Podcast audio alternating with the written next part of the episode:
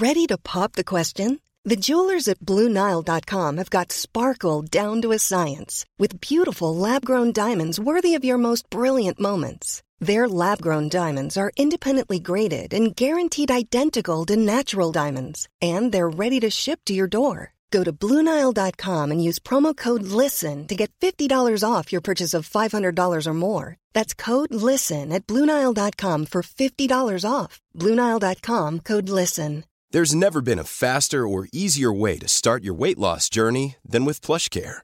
PlushCare accepts most insurance plans and gives you online access to board-certified physicians who can prescribe FDA-approved weight loss medications like Wegovy and Zepbound for those who qualify. Take charge of your health and speak with a board-certified physician about a weight loss plan that's right for you. Get started today at plushcare.com slash weight loss. That's plushcare.com slash weight loss. plushcare.com slash weight loss. Life is full of what ifs. Some awesome, like what if AI could fold your laundry? And some, well, less awesome, like what if you have unexpected medical costs?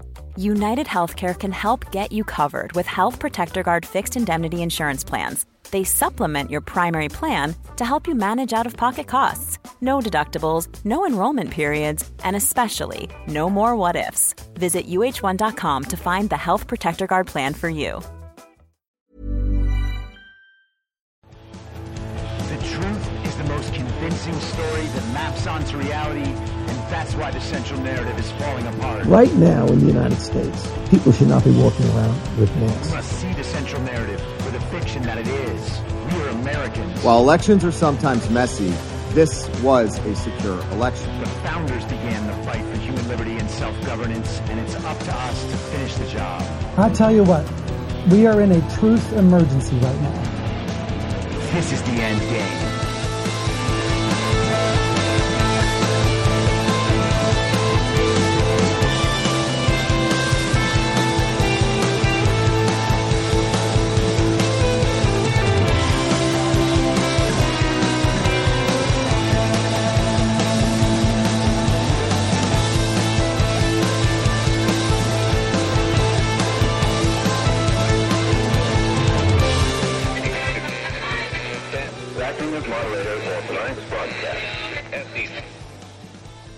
It's Wednesday, June 7th, 2023, the 868th day of dystopia. I'm your moderator, Chris Paul. Let's be reasonable. A warm welcome and hello to all of you listening to the podcast on the day of its release. The only way to do that is by becoming a paid subscriber at imyourmoderator.substack.com. You can do so for as little as $50 a year or $5 a month. And in doing so, you will be supporting me, the work I do, and this show as it expands. And if you can't, or you simply don't want to, continue listening to the podcast for free on a wide variety of podcast platforms and, of course, Rumble.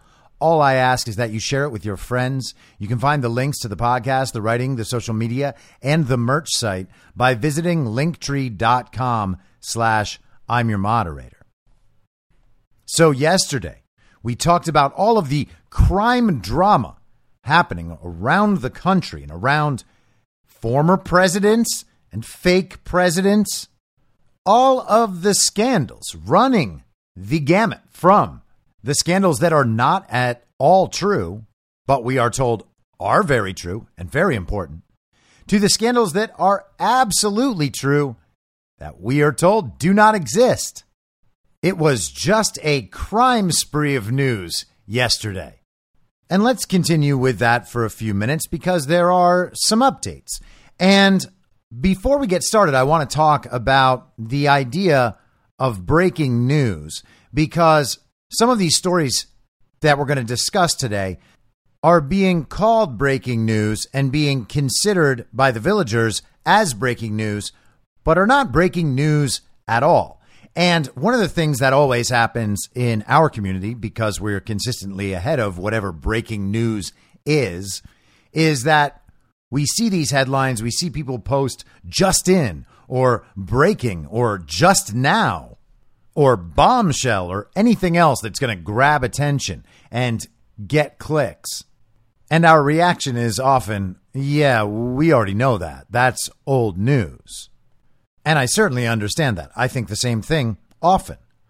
But it's not always a bad thing to give the idea that we are just stumbling upon some new information that everybody needs to know. Sometimes it's important to just add a new little feature to a story that most people understand or to present that rerun as it becomes really relevant in the context of current news, just to remind people who were already aware of it and to give people who are just waking up their first glimpse of information that is critical to their understanding of what's going on. And so we'll probably touch upon that a few times throughout the show, but let's start here with just the news.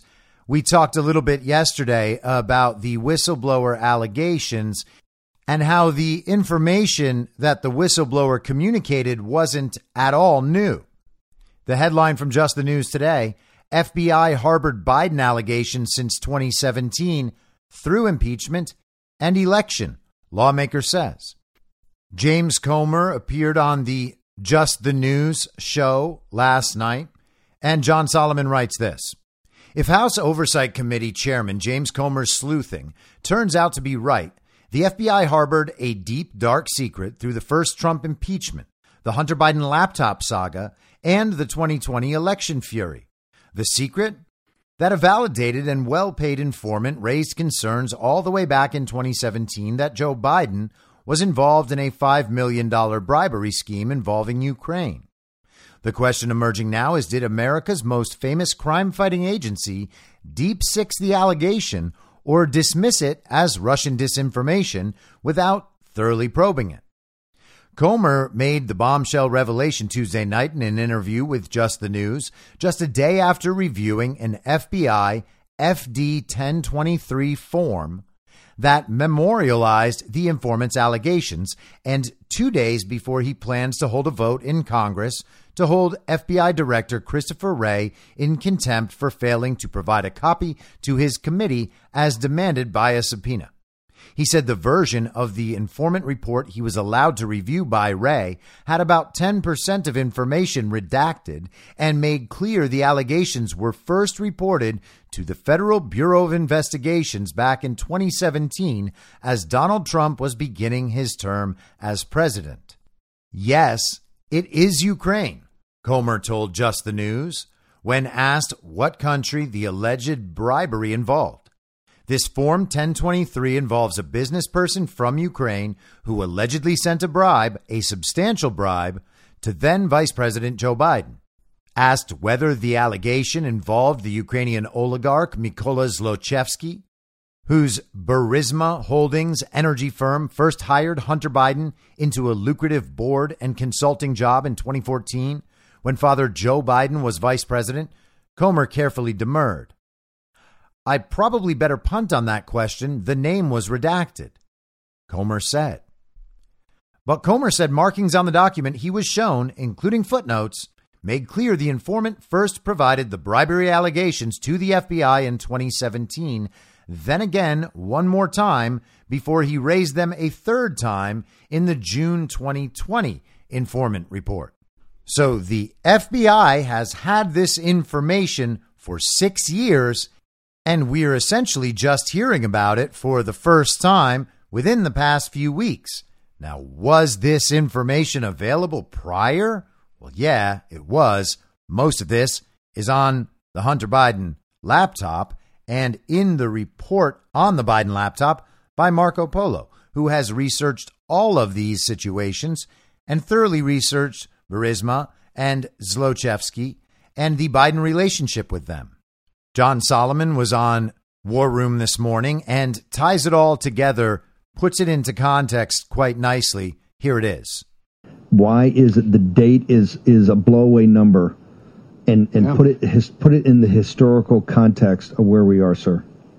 In 2019, we began impeachment proceedings against President Trump, saying that there was no reason to investigate the Biden family. That was the, the premise of the Democratic argument that led to impeachment, eventually his acquittal. In 2020, the Hunter Biden laptop came out, and we were told it was Russian disinformation. There was no reason to believe that Hunter Biden was running corrupt business schemes. It turns out in 2017, the FBI already had one of its trusted informants, someone who had been validated multiple times. That makes him a good source. Someone who was paid $200,000 over the years to give the FBI reliable information that there was a bribery scheme in Ukraine involving uh, uh, Joe Biden when he was vice president. That comes in in 2017. It comes in again in the 18-19 timeframe. It comes in again in June 2020. There's no evidence to date that that's been fully investigated. But now the FBI says six years later, now we're looking at it. You can't release this information. That's what they're telling James Comer. Comer's revelations to us last night shows that for three to five years, the Biden family was in a protection bracket, and the FBI was part of it. The media was part of it, the intelligence community, the 51 who signed the letter, but the FBI also was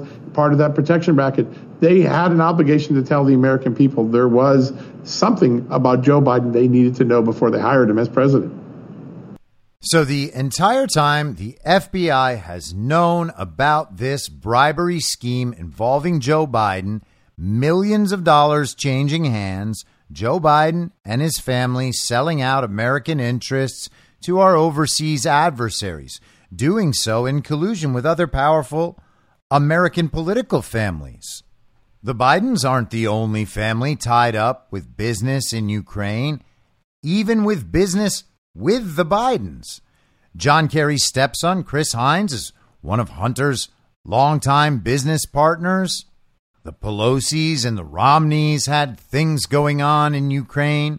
Barack Obama was there with Dick Lugar in 2005, setting the preconditions for the bioweapons labs in Ukraine. Ukraine is one of the central hubs of regime political corruption for some of America's top political dynasties. Now, this is going to be played as information that should have been provided to the American people so they could have made a more informed decision about who they wanted to be president. And John Solomon, of course, went through that point, that argument in the clip I just played. But that's not really accurate, of course, because the election was stolen. Joe Biden didn't win, and the information was out there for anyone who wanted to know it.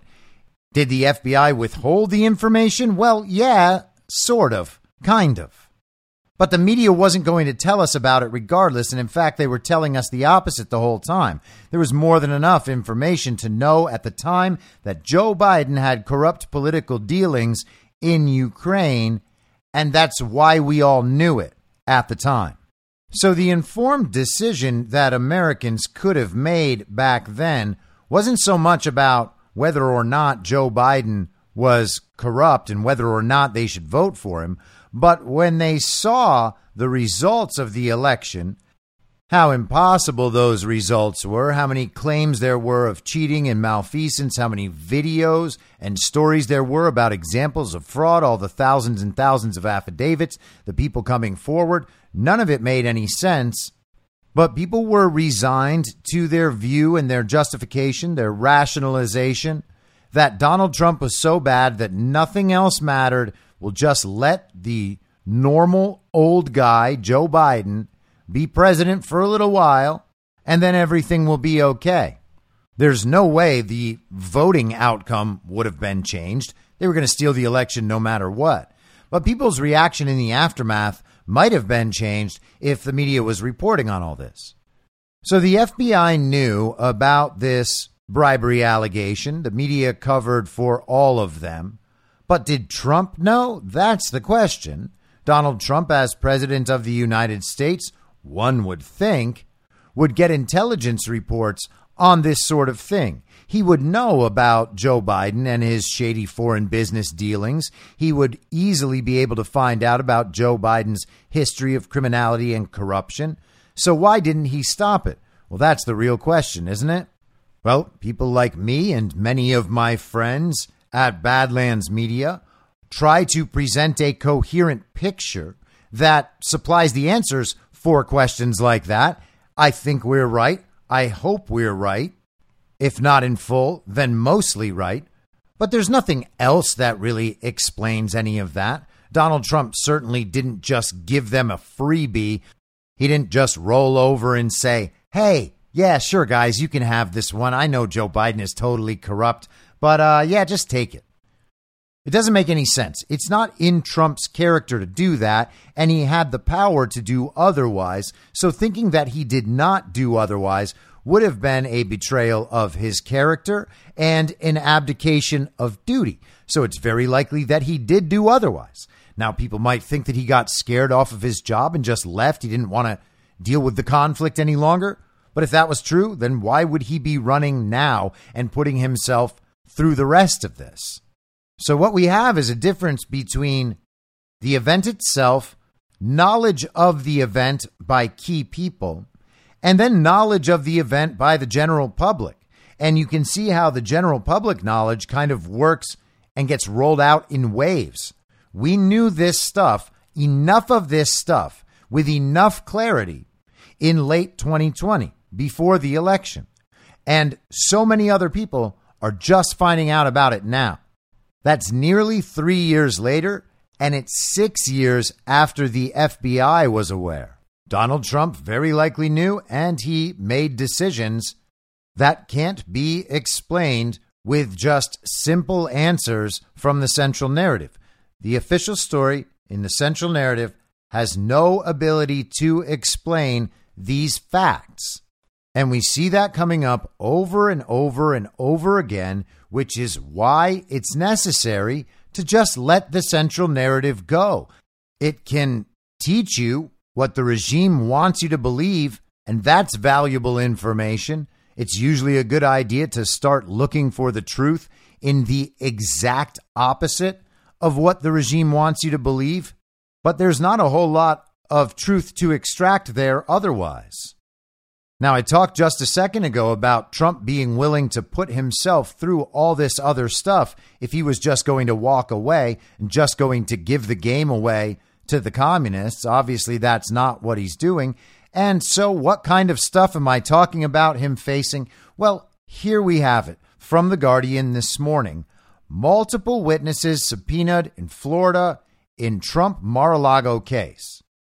Federal prosecutors have subpoenaed multiple witnesses to testify before a previously unknown grand jury in Florida in the criminal investigation into Donald Trump's handling of national security materials and obstruction of justice, according to people familiar with the matter. So now we just find out there's a grand jury going on in Florida that we didn't know about before.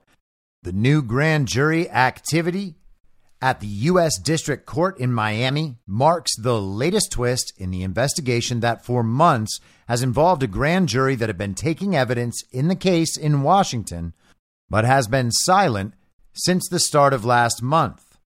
Trump aide Taylor Budowich is scheduled to testify before the Florida grand jury on Wednesday, one of the people said, and questioning is expected to be led by Jay Bratt, the Justice Department's counterintelligence chief detailed to the special counsel Jack Smith, who is leading the investigation.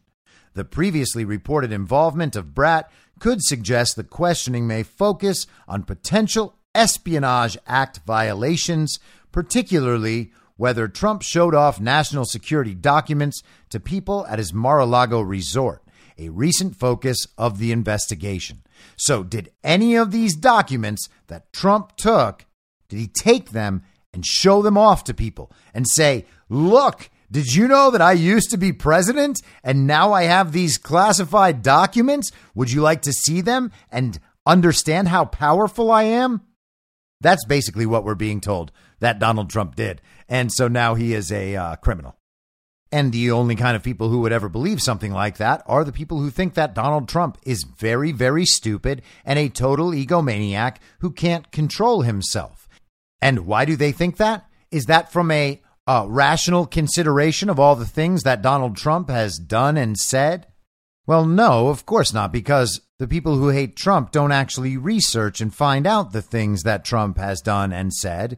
They listen to the television because the television tells them what Donald Trump has done and said. And the television is certain that Donald Trump is very, very stupid and an egomaniac who can't control himself.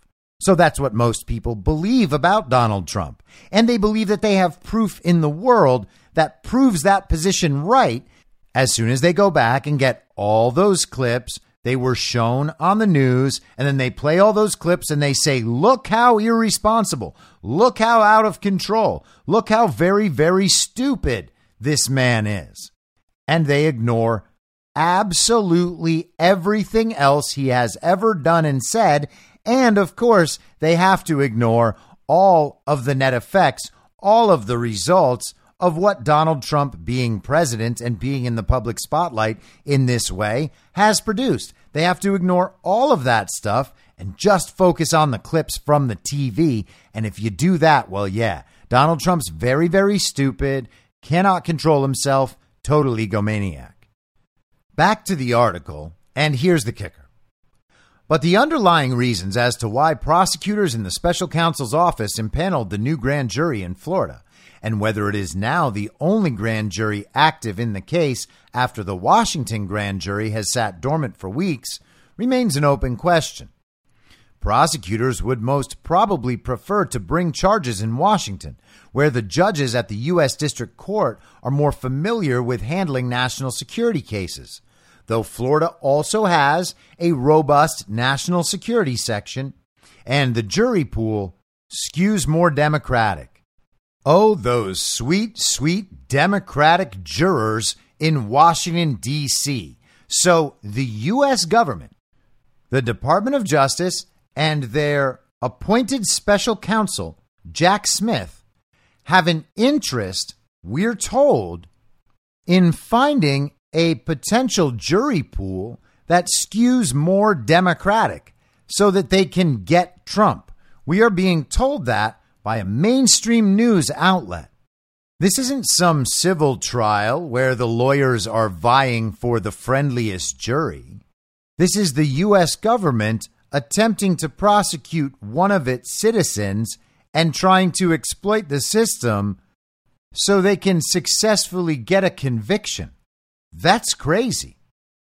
The impaneling of grand juries has to do with where prosecutors believe a crime was committed. And the most straightforward reason for the Florida grand jury is that prosecutors have developed evidence of criminal activity at Mar a Lago, which is in the Southern District of Florida.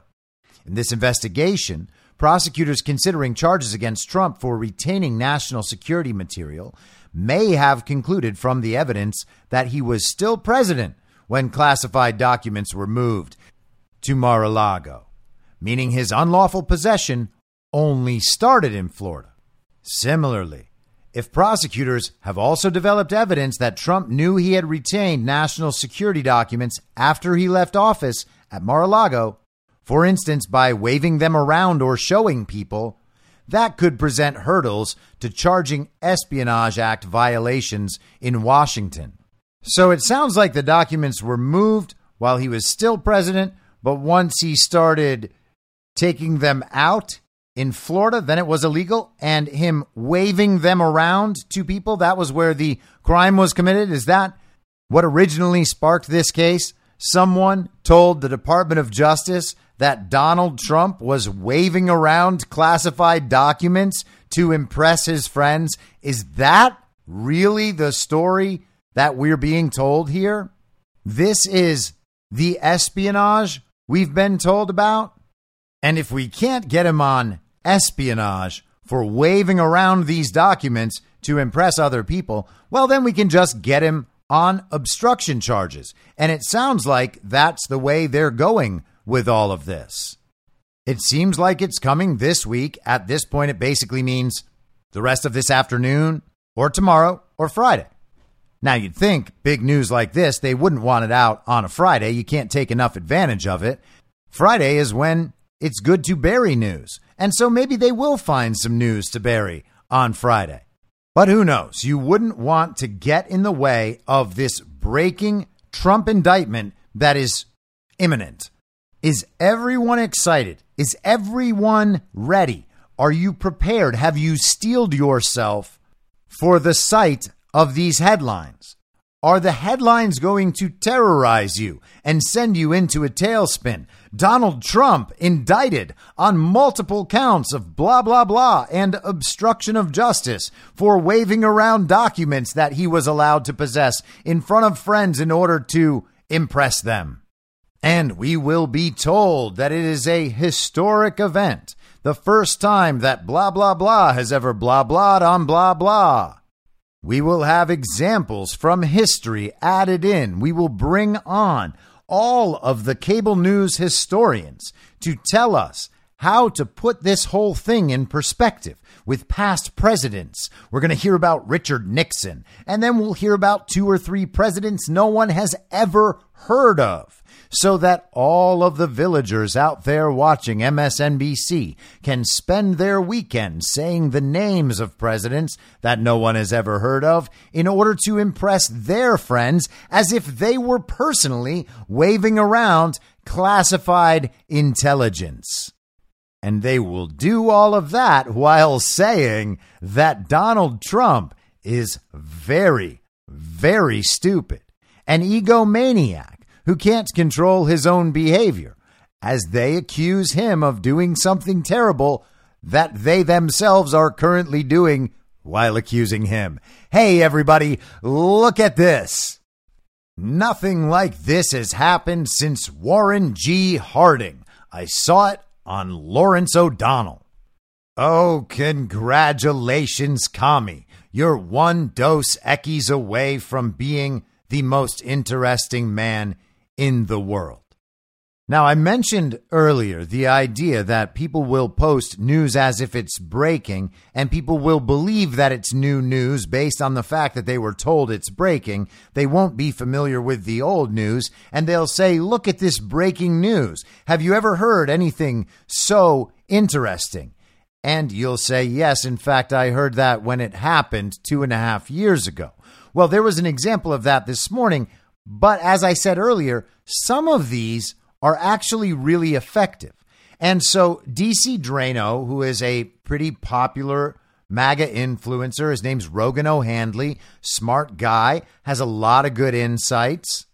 He's good at social media. He also has a social media censorship case that is still open. Harmeet Dillon is his lawyer in that case. So he has been involved at a significant level in at least some of the behind the scenes stuff that's been going on the last couple of years. I wouldn't go so far as to say that he has inside sources and that he's being given certain materials, although maybe he is. He's met Trump before. Hey, anything's possible. But today he tweets this out Breaking. Signed letter from President Trump on January 19th, 2021, the day before he left office, declassifying Crossfire hurricane docs showing Obama, Biden, the CIA, DOJ, and FBI spied on him. Now you know why they raided Mar a Lago to steal back evidence of their crimes. Now, again, this isn't really breaking news. All of this has been talked about plenty over the years.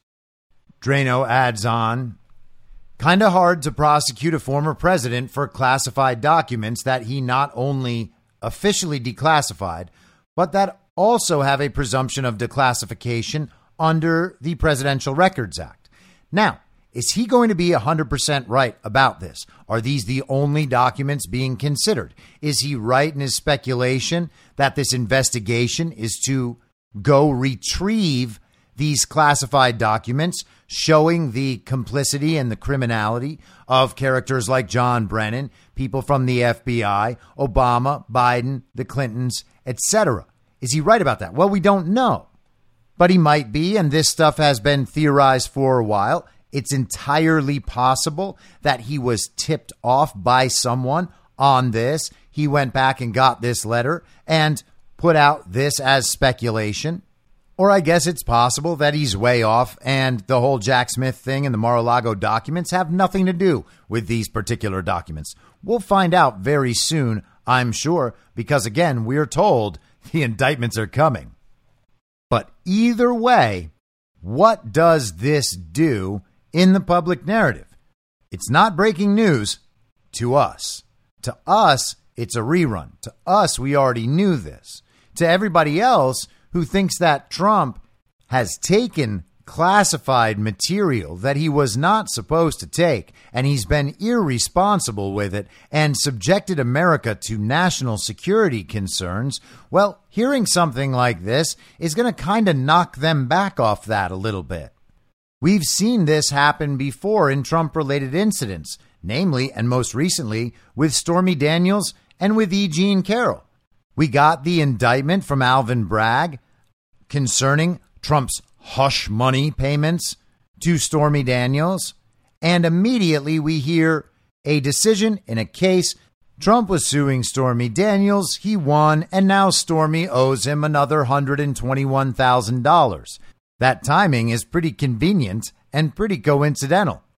By the time we actually got the decision in the E. Jean Carroll case, there had been days on end of old E. Jean Carroll information being sent up, going viral, old interviews she did, the fact that her cat was named Vagina.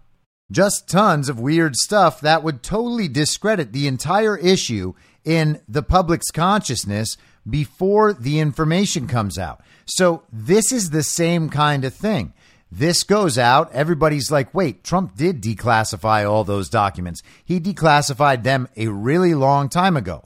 How is that going to affect the rollout of the narrative tomorrow, most likely, I guess, with Jack Smith's indictment and charges? If that indictment has anything to do with Russiagate hoax documents, then all that is going to be immediately dead in the water just because something like this went viral today. All you have to know to be able to execute that perfectly is that there's a high likelihood that the indictment's going to come tomorrow and what the central focus of those indictments might be. So it's not that this is breaking news, it's not breaking news, but it might be a fresh new layer that massively increases the number of people who understand that all of this is nonsense. Now, let's switch gears completely without a segue. And we're going to talk about the media and social media for a little while. And before we get into that, I want to just refresh everyone's memory on something we were talking about a couple of weeks ago with these new calendar revelations that were coming out from the Wall Street Journal concerning Jeffrey Epstein and all of the people he was meeting. He was meeting with current CIA director and former Deputy Secretary of State under Barack Obama, William Burns, Obama's fixer, Kathryn Ruemmler, Ariane de Rothschild, the banker, Reid Hoffman, who founded LinkedIn, Larry Page from Google, obviously Bill Gates from Microsoft, one of the greatest philanthropists in the world. Epstein knew that he once had an affair with a bridge player, Jes Staley, and maybe others at JP Morgan, Noam Chomsky, people from Harvard, people from MIT. And one of the things that ties all of these people together was their interest in algorithms and potentially maybe one specific algorithm, one that might link together the search engines and the social media platforms and bring all of that information into some sort of central hub that it seems like is maybe sometimes referred to as the fire hose. There were banking algorithms, all sorts of algorithms. Jeffrey Epstein seems to be, in some way, the hub of these regime technocrats and their development of this algorithm.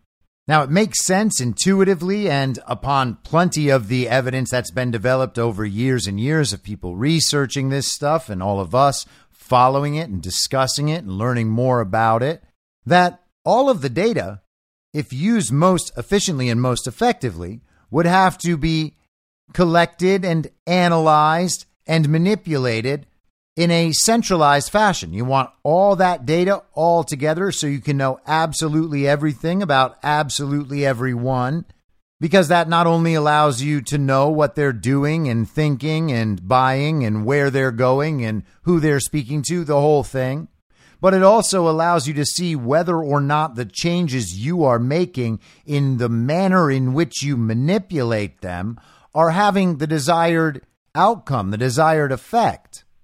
You know what they're thinking and doing before you manipulate them, then you manipulate them, then you can watch the change. If you have all the data in the same place, then you're able to do that and you're able to see what works. Now, with that in mind, let's check out something Elon Musk said last week, and then we'll get into a few more media stories. I think it was still the right move to acquire Twitter, even at the outrageously high price. I think it's going to turn out to be important. Well, the price wasn't just financial either. It's like no, I mean this is a. I mean, I should say like you know I do. There, there were there are other investors besides me and yeah. and, and Twitter. Um, you know, I'm the majority owner, but I have to. I want to make sure that those who invested uh, with me do not suffer losses. So I'll, I'll, make sure that the ultimate outcome is better than their original investment. But it, so I want to be careful about you know this is a hard way to get richer. Uh, that's for sure. Um, this is the this is the mega pain way uh, to make money. Pretty much all of the social media companies and the search companies were acting in unison, and along with the legacy media. So it was just, where do you find, the, you know, actually, where, where do you find the truth? If everyone is in lockstep with a lie. All the social media companies and the search companies were acting in unison. So, where do you find the truth if everyone is in lockstep with a lie. Now, you might think he's just talking about the central narrative and how it's relayed from the tech companies and the media companies, and the informational bubble is enforced by manipulated search engines. But it seems a little bigger than that because he mentioned the social media companies and the search platforms. The censorship and the manipulation are only like the public facing aspect of what those companies are really doing. And it's plenty harmful, just that, don't get me wrong. But the manipulation of the data on the back end, the collection of the data, and the analyzing of that data is where all the problems actually start. And that's something that the search platforms and the social media companies have in common that they don't share with the media companies and their efforts to propagandize and censor. It's on a different level and it's a different mechanism is what I'm saying. Over the last year plus that we've been talking about Elon Musk and Twitter ever since the announcement that he was going to buy Twitter, we've discussed Twitter as an information weapon, as part of this overall centralized grand algorithm in the clouds, and that Twitter now seems to be removed from that mix. But that centralized algorithm and the centralized data still has to be the big focus, especially knowing that the government is involved with all of that and has been for a long time. Now, we'll get back to Twitter in a second, but it's worth noting that today it's been reported Chris Licht is stepping down as CNN's CEO. The New York Post ran this headline this morning Chris Licht steps down as CNN CEO after scathing profile in The Atlantic. Chris Licht is resigning as CEO of CNN. It was announced Wednesday morning after a scathing magazine profile alienated staffers and key senior figures at the network who called for his head. Warner Brothers Discovery, CNN's corporate parent, announced Licht's resignation effective immediately. His departure comes a little more than a year after he took over for Jeff Zucker, the beloved former network boss who was forced to quit after revelations of a relationship with a subordinate. Licht accused Zucker of undermining his leadership by planting negative stories about the news operation. So, Jeff Zucker had been outed by Project Veritas as controlling and manipulating the news and relaying a false narrative to the public. He was already having problems. CNN producers were being outed as pedophiles. And Jeff Zucker was taken down because of a relationship he had with a coworker. Now, John Malone had recently purchased Warner Brothers Discovery and with it CNN. He is a conservative and maybe a Trump supporter and wanted to make some changes. Chris Licht came in, he made some changes. They've gotten rid of some of their terrible on air quote unquote talent like Brian Stelter and various other losers, and they've tried to make CNN more relevant. The boldest thing, perhaps the only bold thing that CNN has done under Licht's tenure was have the town hall with Donald Trump a few weeks ago. And that is probably the source of all of these attacks. He didn't get fired over a scathing expose in the Atlantic that talks about how he and Don Lemon didn't agree on Don Lemon's wardrobe. Even the idea of something like that is preposterous. I don't know how anybody believes that sort of thing. Like, ooh, an article from the Atlantic. I don't know how we're going to weather this. We need to immediately fire our corporate CEO because now the Atlantic's 4,300 readers are very upset at Chris Licht. Now, CNN and The Atlantic probably share the same audience for the most part, so maybe CNN's actual remaining audience was upset by this Atlantic article. But this is not how people generally make important long term decisions. So we're going to have to keep an eye on this and see where it goes. The choice of who to hire next will be very telling about how CNN sees their future and what direction they're planning to head in. They have a group of people covering Licht's former responsibilities in the interim. So let's get back to talking about Twitter for a little bit. On Saturday, there was a bit of a controversy swirling around Vivek Ramaswamy, who apparently is running for president, in quotes, and also getting community notes on Twitter. He tweeted on Saturday Ron DeSantis signed a hate speech bill earlier this year at his donor's request. I respectfully disagree. The right answer to bad speech isn't less speech, it's more speech. That's the American way. And he included a clip of an appearance of his from CNBC. Now, the totally unfunny person who believes he is a stand up comedian and is actually just an incredibly boring mainstream podcast host who also happens to be a gay dad, Dave Rubin, got upset with what Vivek Ramaswamy said because Dave Rubin is one of the formal DeSantis simps. He was there at the original meeting in January 2022 where they formed this whole terrible info op that is either the most incompetently run presidential campaign of all time or the most genius red team op to make Donald Trump look like a genius and to test the defenses at all of the anti Trump attack points that have developed over the last couple of years. If that's what the operation is designed to do, well, it's been a huge success because Donald Trump, after eight months of Ron DeSantis simps trying to attack him, seems rather invincible. But Dave Rubin gets mad at Vivek Ramaswamy because he says that it's not true that Ron DeSantis signed a hate speech bill, a piece of hate speech legislation, while he was in Israel, which is already weird. He definitely signed a bill.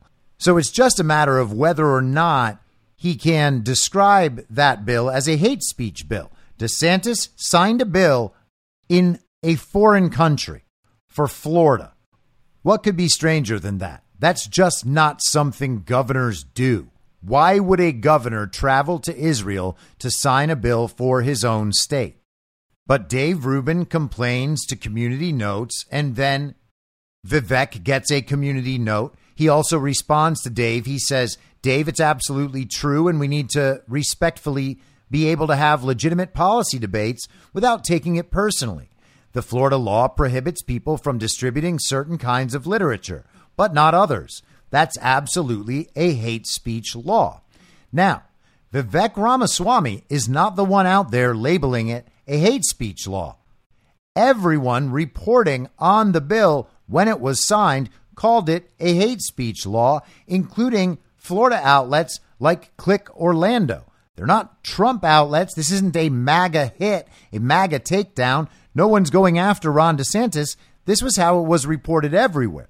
And you can decide for yourself whether or not the reporting is accurate. But Vivek Ramaswamy didn't come out of nowhere saying this. This is from April 28th, 2023. Like I said, clickorlando.com. DeSantis in Israel signs bill curbing hate speech on private property. Here's what they have to say about the bill.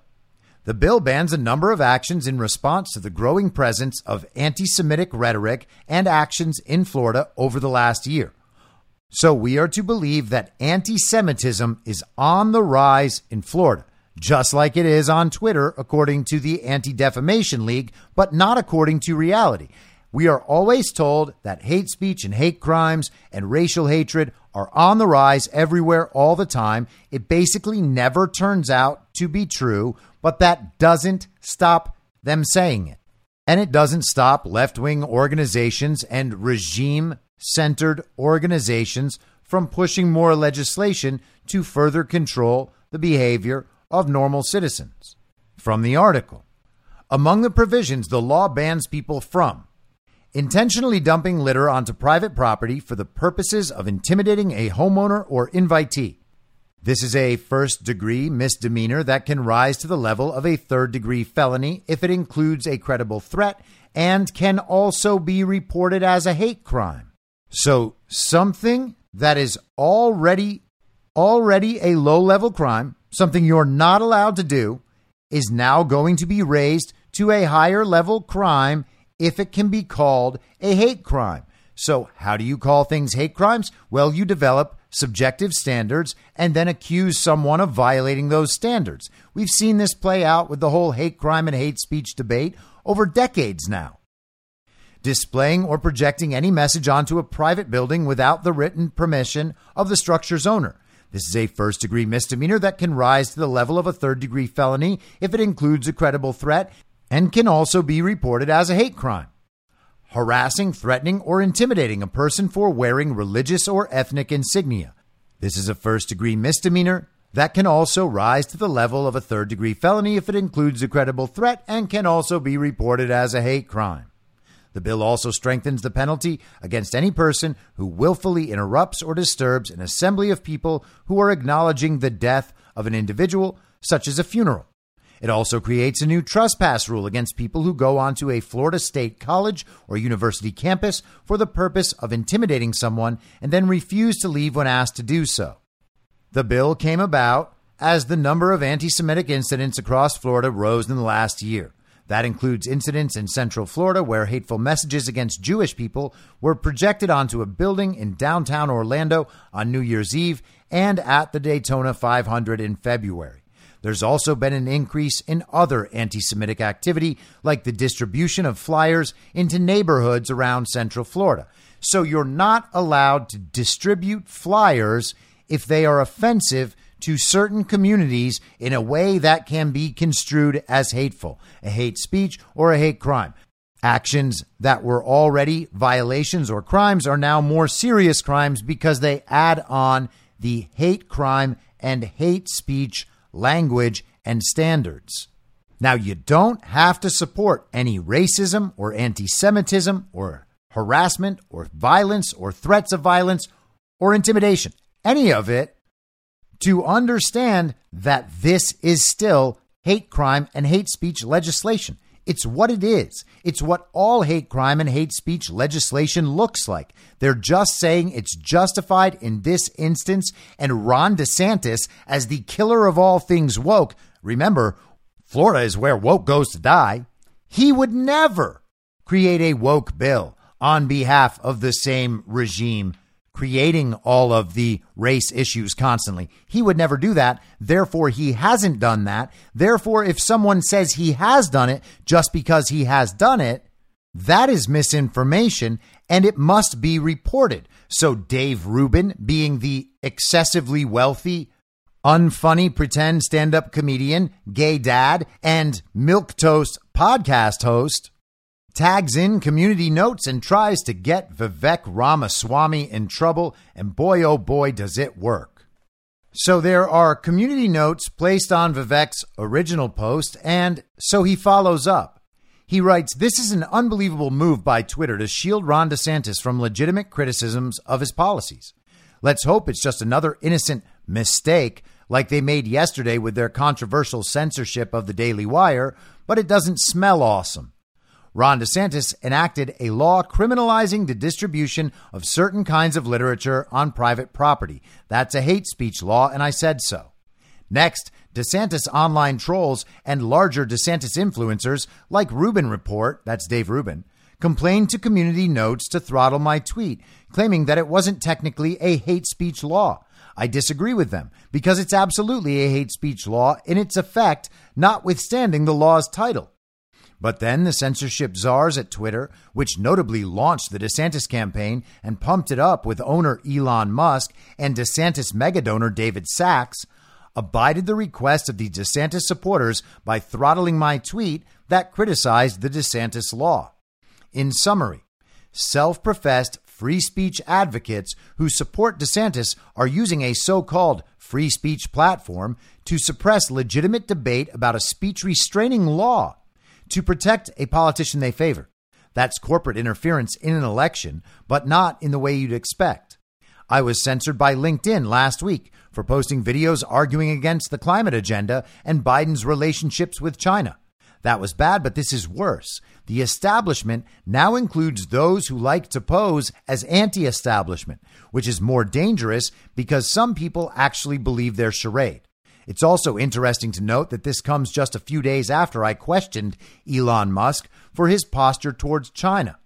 It'll be interesting to see if there's any quiet shadow banning of my tweets going forward.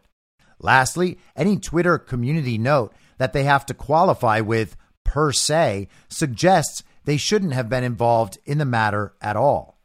Now, this is where Vivek kind of ran into problems because he didn't fully understand how the community notes feature works. And I'm not sure anyone really does, including community notes, who responded with a bit of a confusing response directing Vivek to Twitter's community notes and Twitter rules page to explain how the notes work. Basically, the notes are called upon by the Twitter community.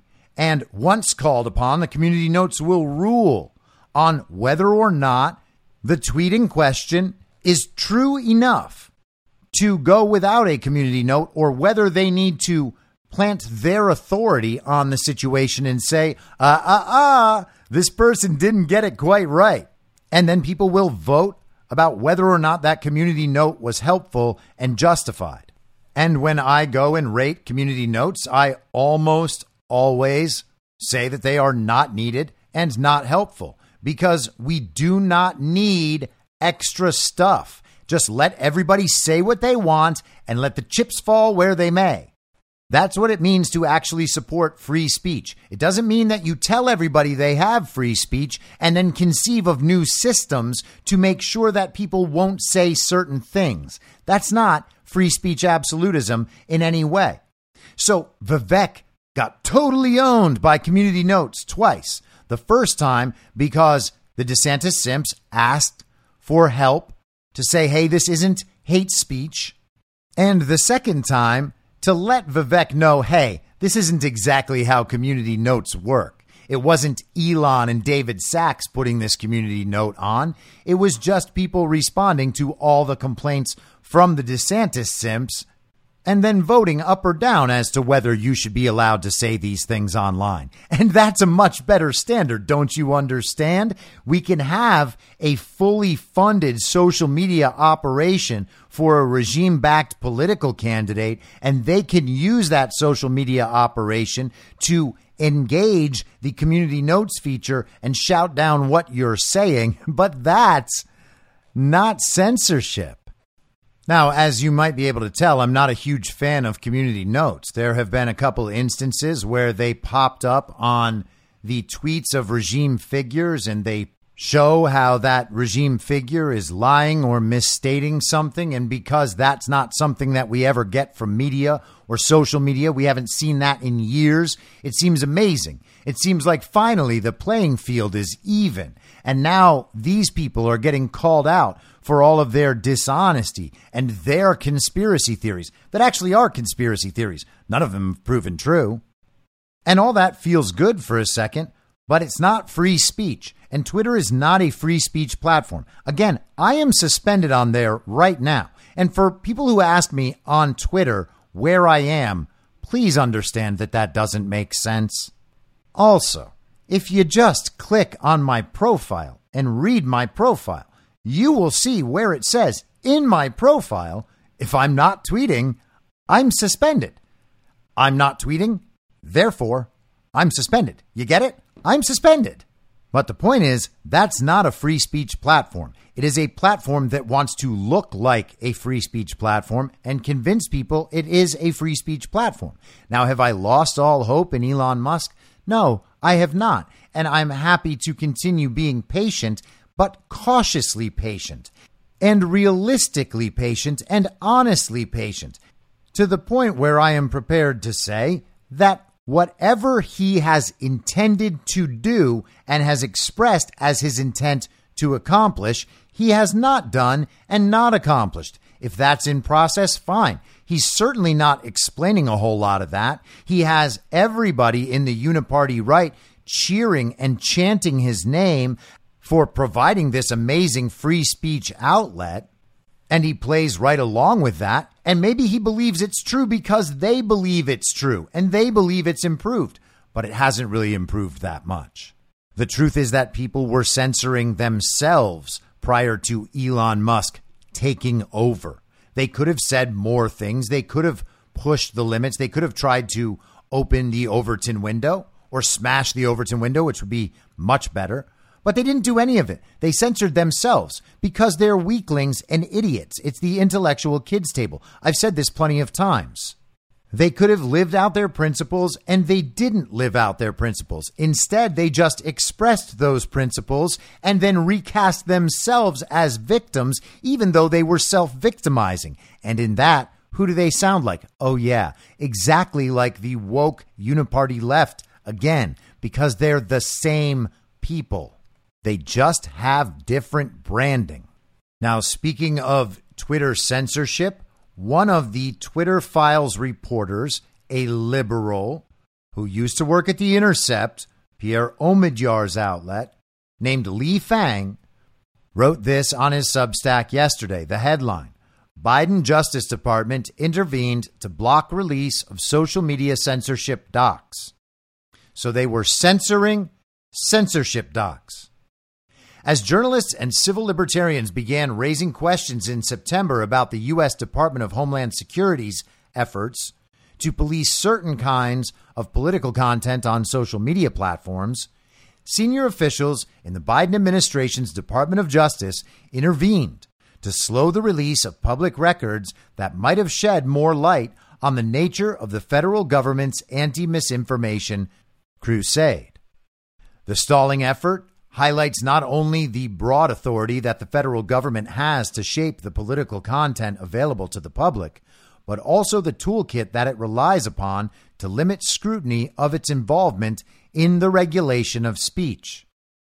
We've heard from the Cybersecurity and Infrastructure Security Agency, CISA, within the Department of Homeland Security, that the Daily Caller News Foundation has requested documents from the university which may include documents that belong to CISA, wrote Assistant U.S. Attorney Annalisa Cravens of the Western District of Washington in an email to Kate Starbird, a computer science professor at the University of Washington. Starbird, who runs a government funded disinformation think tank at the University of Washington, serves on the CISA advisory panel tasked with helping the agency shape content moderation decisions at platforms such as Twitter and Facebook. The agency made a controversial push to censor social media during the 2020 election in partnership with several nonprofit groups. At the time of the email sent on September 26th, a number of journalists and watchdog groups were beginning to investigate the DHS CISA censorship apparatus. Fang explains how he's been seeking documents and he has experienced delay after delay in getting those documents. He writes, It is not clear which documents may have ultimately been delayed, withheld, or redacted because of the Biden administration's interference in the public records request. The DHS and DOJ did not respond to a request for comment. Notably, I received multiple notifications from UW, that's University of Washington, seeking to extend the deadline to comply with the request I made last year, and the documents were not released until after congressional hearings on this subject back in March. The federal government maintains what is known as the state secrets privilege, which permits the Department of Justice to block the release of any information that could undermine national security. There are, no doubt, cases in which the federal government's stated national security concerns provide a legitimate reason for withholding a document from the public. But there is abundant evidence that the federal government abuses this power to shield itself from scrutiny. Multiple administrations in the past have intervened in record release cases to prevent transparency using similar legal tactics. Starbird herself has used exaggerated claims of harassment to dismiss journalistic interest in her organization's work. In reaction to the public records requests from journalists last year, Starbird announced that she was under, quote, harassment mobilized by right wing media and influencers, end quote. In a thread on Twitter registering her disapproval, Starbird characterized the requests as akin to a cyber attack and claimed the documents were requested because she is, quote, a woman with short hair who works at a public university, end quote. Now, that is crazy. And Lee Fang is a small Asian man who is a liberal journalist. He's definitely not a right wing media influencer trying to intimidate this short haired university communist. But the government is censoring censorship documents. And what else is the government censoring? This is from Aaron Mate on Substack today. His Substack is mate.substack.com, and mate is spelled just like mate. FBI helps Ukraine censor Twitter users and obtain their info, including journalists. The Federal Bureau of Investigation has aided Ukrainian intelligence efforts to censor social media users and obtain their personal information, leaked emails reveal. In March 2022, an FBI special agent sent Twitter a list of accounts on behalf of the Security Service of Ukraine, the SBU, Ukraine's main intelligence agency. The accounts, the FBI wrote, are suspected by the SBU in spreading fear and disinformation. In an attached memo, the SBU asked Twitter to remove the accounts and hand over their user data. The Ukrainian government's FBI enabled targets extend to members of the media. The SBU list that the FBI provided to Twitter included my name, he's talking about himself, Aaron Mate, and Twitter profile. In its response to the FBI, Twitter agreed to review the accounts for quote unquote inauthenticity, but raised concerns about the inclusion of Mate and other American and Canadian journalists. The FBI's attempt to ban Twitter accounts at the request of Ukrainian intelligence is among the most overt requests for censorship revealed to date in the Twitter files, a cache of leaked communications from the social media giant. And the article goes on with all of the details. I would encourage you to go check that out if you are interested in the subject. But this is essentially what we've come to expect. Now, how would Ukrainian intelligence have the ability to censor American Twitter users, Canadian Twitter users, journalists? How would they have that ability? Well, they would have to be part of the same regime that has control over this apparatus. Or maybe they were just asking for a nice favor. They were saying, hey, will you please help us protect our sovereign border? Sure, we have a comedic actor as president, the best comedic actor who has ever existed. And he is saving us, and our Nazi battalions are saving us. And the media is helping us cover up the money laundering and the bioweapons labs and the human trafficking and the whole Soros thing and the whole Khazarian mafia thing, that whole Nazi thing that's just been around there forever. Oh, how's it been there? I don't know. But it's not really enough. We're going to need you to censor some Americans and some Canadians as well. How do they get the opportunity to do that? Is it just out of the goodness of the regime's hearts? Nah, it's because it's all the same people and it's all being done through the same channels. All these commies are just running around, collecting everybody's data, censoring people, and screaming Slava Ukraini, or however they say it. At least those Nazi supporters have never been known to, you know, chant little phrases or anything. Now, there was some potentially more positive Twitter news last night as Tucker on Twitter got its official start. Tucker put out a 10 or 11 minute video that was essentially like the opening monologue of his Fox News show. It was really great. I'm glad he's back out there producing content, saying important things just mere days or weeks or months after we say them. And it looks like he has a major hit on his hands. And congratulations to Tucker Carlson. The post itself has gotten well over at this point 100 million views. Now, a lot of people are trying to claim that that is the number of views of his video.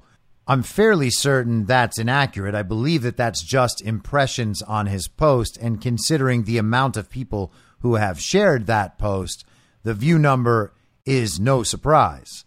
Now, there's some confusion there. Some people are saying that's actually the number of people who have watched the video for the first six seconds or 10 seconds. I think we will get to the bottom of this, but the idea that 100 million people just watched Tucker Carlson last night, whereas only a million and a half or 2 million or 3 million or whatever it was on Fox used to watch it on the cable news, that's a little crazy. The impact of Tucker on Twitter is undoubtable. It's definitely there. It's definitely true and good for him. I'm not trying to take anything away from that.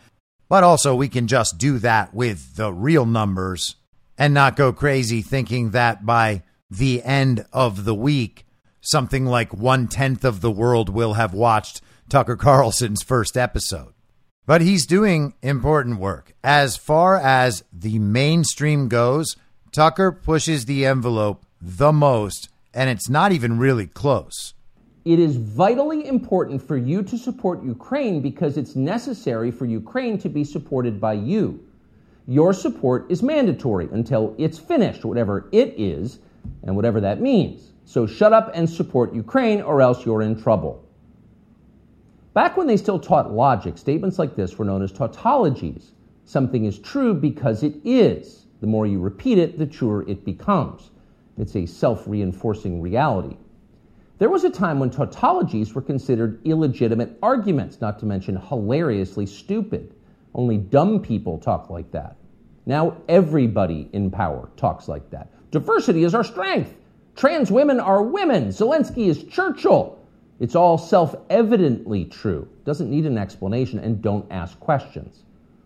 Sound familiar? Of course it does. That's the pap they're serving us day after day in steaming, lumpy portions. By this point, it's possible that American citizens are the least informed people in the world. Your average yak herder in Tajikistan knows who blew up the Nord Stream pipeline. It's obvious. Does he think some skinny dude in a dress is actually a girl? Come on. That idea would never occur to him. You've got to be lied to at full volume over a period of years in order to reach conclusions like that. And of course, we have been. The media lie, they do. But mostly they just ignore the stories that matter. What's happened to the hundreds of billions of US dollars we've sent to Ukraine? No clue. Who organized those BLM riots three years ago? No one's gotten to the bottom of that. What exactly happened on 9 11? Well, it's still classified. How did Jeffrey Epstein make all that money? How did he die? How about JFK? And so endlessly on. Not only are the media not interested in any of this, they are actively hostile to anybody who is. In journalism, curiosity is the gravest crime. Yesterday, for example, a former Air Force officer who worked for years in military intelligence came forward as a whistleblower to reveal that the U.S. government has physical evidence of crashed non human made aircraft, as well as the bodies of the pilots who flew those aircraft. The Pentagon has spent decades studying these otherworldly remains in order to build more technologically advanced weapons systems. Okay, that's what the former intel officer revealed, and it was clear he was telling the truth.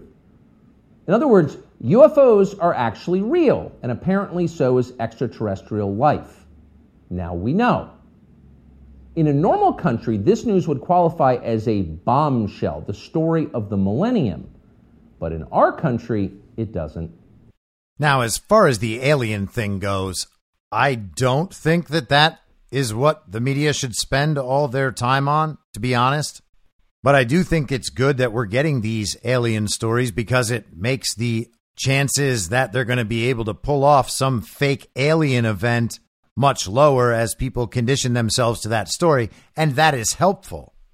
But it's good that he's going after the media. It's good that he's making the point that the media exists to lie to you and to cover up what the government is doing so that they can never be held to account. That is one of the things most critical to understand in this time. Now, Tucker being off Fox News and saying those things, I guess it's good for the crowd that's going to be able to access him on Twitter, and most people can or most people will learn to. But a big chunk of that Fox News audience is probably not going to follow him to Twitter. The older viewers on Fox News, the people who still want to watch Sean Hannity and Laura Ingraham, they might not see Tucker on Twitter, and that's too bad because this is far more important than what they're talking about on Fox News. And now, finally, I want to get into at least some of this. Maybe we won't get all the way through it today. Maybe I'll come back to it tomorrow. But there was a big piece that dropped in the Wall Street Journal today with this headline Instagram connects vast pedophile network. Now, that's the sort of headline that should never, ever appear in a newspaper anywhere. Why? Because it's a conspiracy theory. How are the newspapers publishing conspiracy theories now? They're as bad as the people on 4chan. Instagram, the popular social media site owned by Meta Platforms, helps connect and promote a vast network of accounts openly devoted to the commission and purchase of underage sex content, according to investigations by the Wall Street Journal and researchers at Stanford University and the University of Massachusetts Amherst. Pedophiles have long used the internet, but unlike the forums and file transfer services that cater to people who have an interest in illicit content, Instagram doesn't merely host these activities. Its algorithms promote them. Instagram connects pedophiles and guides them to content sellers via recommendation systems that excel at linking those who share niche interests, the journal and the academic researchers found. Though out of sight for most on the platform, the sexualized accounts on Instagram are brazen about their interest. The researchers found that Instagram enabled people to search explicit hashtags such as hashtag pedo whore. And hashtag preteen sex. And connected them to accounts that used the terms to advertise child sex material for sale. Such accounts often claim to be run by the children themselves and use overtly sexual handles incorporating words such as, quote, little slut for you Instagram accounts offering to sell illicit sex material generally don't publish it openly, instead, posting menus of content. Certain accounts invite buyers to commission specific acts. Some menus include prices for videos of children harming themselves and, quote, imagery of the minor performing sexual acts with animals, end quote. Researchers at the Stanford Internet Observatory found at the right price, children are available for in person meetups. Now, do we have any doubt that stuff like this happens online? Absolutely no doubt whatsoever. It exists on all the social media platforms and it is facilitated by those social media platforms. Those social media platforms are especially convenient for facilitating all of this because for the longest time, they evaded normal lines of communication that would be tracked to stop these sorts of things from happening. And if, for instance, the people running all of these platforms are actually part of that regime and part of the apparatus that creates the underage sex industry that does exist in this world, sadly and horrifyingly enough, well, then they just might have on these platforms a safe space to conduct that business out of the sight of the public generally speaking. We have heard many times about the presence of this sort of thing on Twitter, and it has been there for a long time. it is widely reported on all of these sites. Now, the fact that this is coming from the Stanford Internet Observatory is already a major red flag that this is probably and likely some form of limited hangout. The promotion of underage sex content violates rules established by Meta as well as federal law, obviously. In response to questions from the journal, Meta acknowledged problems with its enforcement operations and said it has set up an internal task force to address the issues raised. Child exploitation is a horrific crime, the company said, adding, We are continuously investigating ways to actively defend against this behavior. Meta said it has, in the past two years, taken down 27 pedophile networks and is planning more removals. Since receiving the journal queries, the platform said it has blocked thousands of hashtags that sexualize children, some with millions of posts, and restricted its systems from recommending users search for terms known to be associated with sex abuse. It said it is also working on preventing its systems from recommending that potentially pedophilic adults connect with one another or interact with one another's content. Alex Stamos, the head of the Stanford Internet Observatory and Meta's chief security officer until 2018, said that getting even obvious abuse under control would likely take a sustained effort. So, Alex Stamos is one of the critical figures in the censorship industrial complex, as is Stanford Internet Observatory. And we know that Meta has heavily censored on Facebook and Instagram. Twitter is obviously heavily censored. And Google heavily censors and manipulates not only its search platform, but also, of course, YouTube.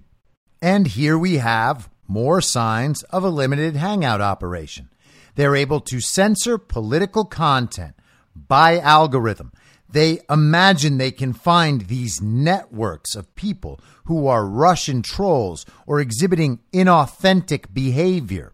They can take down all of QAnon but despite all that, there is nothing they can do about blatant and obvious pedophilic content and the connections of people trying to get underage sexual content until they hear from the Stanford Internet Observatory that all this bad stuff is happening.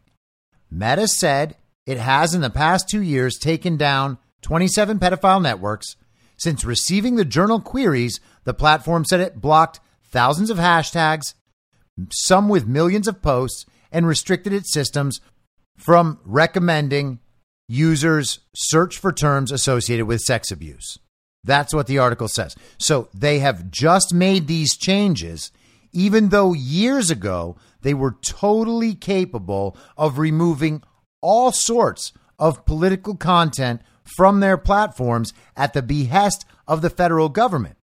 So they're not removing child sexual abuse material and they're not breaking up these networks of people, but they can censor everything about the Hunter Biden laptop and make sure that no one who is even associated with QAnon's ideas can be on the platform. And we are supposed to think, oh, yeah, I guess those pedophiles were just hiding and they didn't know where they were and they were so focused on this political stuff they didn't think oh maybe we should deal with that pedophile stuff. It was probably just an oversight or mismanagement of resources.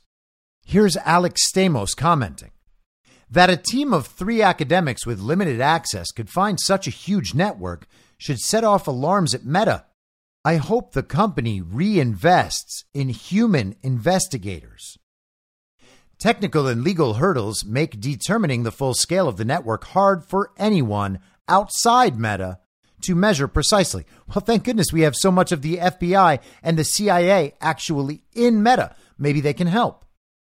Because the laws around child sex content are extremely broad, investigating even the open promotion of it on a public platform is legally sensitive. In its reporting, the journal consulted with academic experts on online child safety. Stanford's Internet Observatory, a division of the university's Cyber Policy Center, focused on social media abuse, produced an independent quantitative analysis of the Instagram features that help users connect and find content. Oh, good, they've mapped it out. The journal also approached UMass's Rescue Lab, which evaluated how pedophiles on Instagram fit into the larger ecosystem of online child exploitation. Using different methods, both entities were able to quickly identify large scale communities promoting criminal sex abuse. It's so great that they could identify them so quickly. If only somebody else had tried earlier. Test accounts set up by researchers that viewed a single account in the network were immediately hit with suggested for you recommendations of purported child sex content sellers and buyers, as well as accounts linking to off platform content trading sites. Following just a handful of these recommendations was enough to flood a test account with content that sexualizes children. The Stanford Internet Observatory used hashtags associated with underage sex to find 405 sellers of what researchers labeled self generated child sex material, or accounts purportedly run by children themselves, some saying they were as young as 12. According to data gathered via Maltego, a network mapping software, 112 of those seller accounts collectively had 22,000 unique followers. Underage sex content creators and buyers are just a corner of a larger ecosystem devoted to sexualized child content. Other accounts in the pedophile community on Instagram aggregate pro pedophilia memes or discuss their access to children. Current and former Meta employees who have worked on Instagram child safety initiatives estimate the number of accounts that exist primarily to follow such content is in the high hundreds of thousands, if not millions. Instagram, estimated to have more than 1.3 billion users, is especially popular with teens. The Stanford researchers found some similar sexually exploitative activity on other, smaller social platforms, but said they found the problem on Instagram is particularly severe. The most important platform for these networks of buyers and sellers seems to be Instagram, they wrote in a report slated for release on June 7th. Instagram said its internal statistics show that users see child exploitation in less than one in 10,000 posts viewed. So I guess that's good. Imagine seeing 10,000 posts on Instagram. I don't think that that's out of line. If you follow a bunch of people and you're on it fairly regularly, what do you see? A 100 posts a day? Could you see a 1,000 posts a day? Yeah, you sure could. It doesn't take that long to see 10,000 Instagram posts. The article talks about how there is a database of images and exploited children that the social media platforms compare their content to, and any hits on that are reported. They go on to say Meta's automated screening for existing child exploitation content can't detect new images or efforts to advertise their sale. Preventing and detecting such activity requires not just reviewing user reports, but tracking and disrupting pedophile networks, say current and former staffers, as well as the Stanford researchers. The goal is to make it difficult for such users to connect with each other, find content, and recruit victims. Such work is vital because law enforcement agencies lack the resources to investigate more than a tiny fraction of the tips NCMEC receives, says Levine of UMass. And NCMEC is the National Center for Missing and Exploited Children. So the load is too heavy for the law enforcement community, but also we were just told by the communists that we needed to defund the police. I don't think they were planning on taking that money and spending it to pursue pedophiles.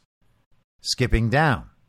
Among other platforms popular with young people, Snapchat is used mainly for its direct messaging, so it doesn't help create networks. And TikTok's platform is one where, quote, this type of content does not appear to proliferate, the Stanford report said. David Thiel, chief technologist at the Stanford Internet Observatory, said Instagram's problem comes down to content discovery features the ways topics are recommended, and how much the platform relies on search and links between accounts. Thiel, who previously worked at Meta on security and safety issues, added You have to put guardrails in place for something that growth intensive to still be nominally safe, and Instagram hasn't. The platform has struggled to oversee a basic technology keywords. Hashtags are a central part of content discovery on Instagram, allowing users to tag and find posts of interest to a particular community, from broad topics such as fashion or NBA to narrower ones such as embroidery or spelunking.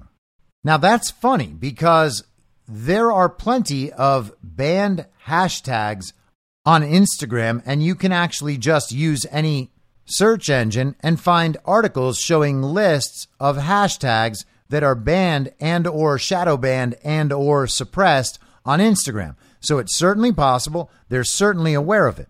When I used to work in social media, they would tell us which hashtags we should have our clients use because they knew that they would promote those hashtags. The same obviously works in reverse whenever they want it to. Apparently, they just didn't want it to. Pedophiles have their chosen hashtags too. Search terms such as hashtag pedobait and variations on hashtag MNSFW, minor not safe for work, had been used to tag thousands of posts dedicated to advertising sex content featuring children, rendering them easily findable by buyers, the academic researchers found. Following queries from the journal, Meta said it is in the process of banning such terms. It's wonderful that these platforms are always in the process of fixing things, but never actually fixing them. In many cases, Instagram has permitted users to search for terms that its own algorithms know may be associated with illegal material, in such cases, a pop up screen for users warned that, quote, these results may contain images of child sexual abuse, end quote, and noted that production and consumption of such material causes, quote, extreme harm to children. The screen offered two options for users get resources and see results anyway. In response to questions from the journal, Instagram removed the option for users to view search results for terms likely to produce illegal images. The company declined to say why it had offered the option. The pedophilic accounts on Instagram mix brazenness with superficial efforts to veil their activity, researchers found. Certain emojis function as a kind of code, such as an image of a map, shorthand for minor attracted person, or one of cheese pizza, which shares its initials with child pornography, according to Levine of UMass. Many declare themselves lovers of the little things in life. Accounts identify themselves as seller or seller with a three as one of the E's. And many state their preferred form of payment in their bios. These seller accounts often convey the child's purported age by saying they are on, quote, chapter 14 or age 31, followed by an emoji of a reverse arrow, basically saying, read that 31 backwards, and then it's 13. Some of the accounts bore indications of sex trafficking, said Levine of UMass, such as one displaying a teenager with the word whore scrawled across her face. Some users claiming to sell self produced sex content say they are quote, faceless, offering images only from the neck down because of past experiences in which customers have stalked or blackmailed them. Others take the risk, charging a premium for images and video that could reveal their identity by showing their face. Jumping down to the end. In some instances, Instagram's recommendation systems directly undercut efforts by its own safety staff after the company decided to crack down on links from a specific encrypted file transfer service notorious for transmitting child sex content, Instagram blocked searches for its name. Instagram's AI driven hashtag suggestions didn't get the message. Despite refusing to show results for the service's name, the platform's autofill feature recommended that users try variations on the name with the words boys and CP added to the end. So, Instagram just found this problem, just found out about it right now. Thank goodness for the censorship oriented Stanford Internet Observatory and Alex Stamos, or we would have never known about this problem. That was just sitting there right on the surface that Meta and Instagram absolutely knew about and did not do anything about. They're able to take down political content. They're able to track entire networks that they will claim comprise a dangerous political movement. They'll remove all of those people from the platform. Their algorithms scan pictures to know if the pictures need to be censored. They've had all of these capabilities for years and they haven't done anything until, you know, the last couple of years. And then how about that part on the hashtags and the code words? Cheese pizza? Well, that sounds exactly like the claims that were being made in Pizzagate. It wasn't only about the pizza parlor in Washington, D.C., and James Alefantis, the politically connected pervert who ran that pizza place and is good friends with people like John Podesta, who has the absolute creepiest art in the entire world on his walls. It wasn't just that stuff, it was code words in emails produced by WikiLeaks that talked about $65,000 shipments of pizza and hot dogs headed to Barack Obama's White House for a party. Are we now being told that these terms really do mean the things that people said they mean? That this stuff really does happen in the world? There actually are pedophiles. We know that there are elite pedophiles. We know about the Epstein thing. We know who he was associated with. We know that there is child sexual abuse material on the internet. We know that the distribution of that material and the child sex trade itself exists on the internet and on these social media platforms? Which part is a conspiracy theory? Which part did everyone get wrong? Which part of this isn't a huge, huge problem? Again, we are talking about protection for people who commit crimes against humanity and platforms where they can facilitate these crimes. We are told we're liars, that we're spreading misinformation, the public is gaslit to believe that this stuff doesn't happen or that it's very rare, that it's not on a widespread basis, that it's not a real industry, that there's not real money behind it, there's not real power behind it, there's not politicians behind it. But it turns out absolutely all of that is wrong. And what do we get? We get limited hangouts from the Wall Street Journal. This doesn't sound like an expose. This doesn't sound like a takedown of Meta and Instagram. This sounds like they're being protected.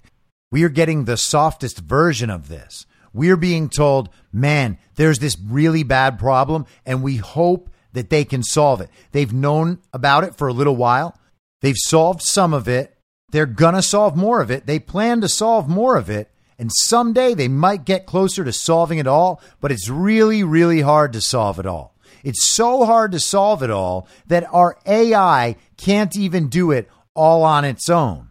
And that's the problem. It's all the AI's fault. Sure, we program the AI and we tell everybody that AI is going to lead us into a bright utopian future, but the AI is just not there yet. It just can't do everything we need it to do. And so, in the meantime, you know, this child sexual abuse material. It's just going to stay on Instagram and Facebook. And we're going to say that we're taking care of it, but, you know, we're just going to leave it there. That's what we're being told. That is essentially what we're being told. And they're not saying, oh, hey, by the way, all those conspiracy theorists, they were right the whole time and people should have listened to them. Nope. It's just being presented as breaking news. And you know what people believe when they hear about breaking news? Well, hey, that just happened. But this didn't just happen. A lot of these stories didn't just happen. What we're seeing is the public finally understanding them. What we're seeing is the regime finally being forced to admit that these stories, at least in part, are true. And that, at least, is the part that makes it okay. It may not be breaking news, but it is a layer. It is a new layer. And to a lot of people who aren't very good at getting information, or maybe they're just not paying attention, this is breaking news to them, and maybe it'll help them wake up. I'll be back tomorrow at the same reasonable time on the same reasonable podcast network. I don't have a network. Masks and lockdowns don't work. They lied to you about a pandemic, and Joe Biden will never be president. In my mind, that's the end game. If you're listening to this episode for free, you can support me and support the show and the work I do by signing up for a paid subscription at imyourmoderator.substack.com. You can do so for as low as $50 a year or $5 a month. Comes out to under a quarter per episode, and you'll blast right through the paywall for all of the writing. The merch store is www.cancelcouture.com, and you can find everything else by heading to Linktree, linktree.com slash I'm your moderator. And I'll see you soon out on the range.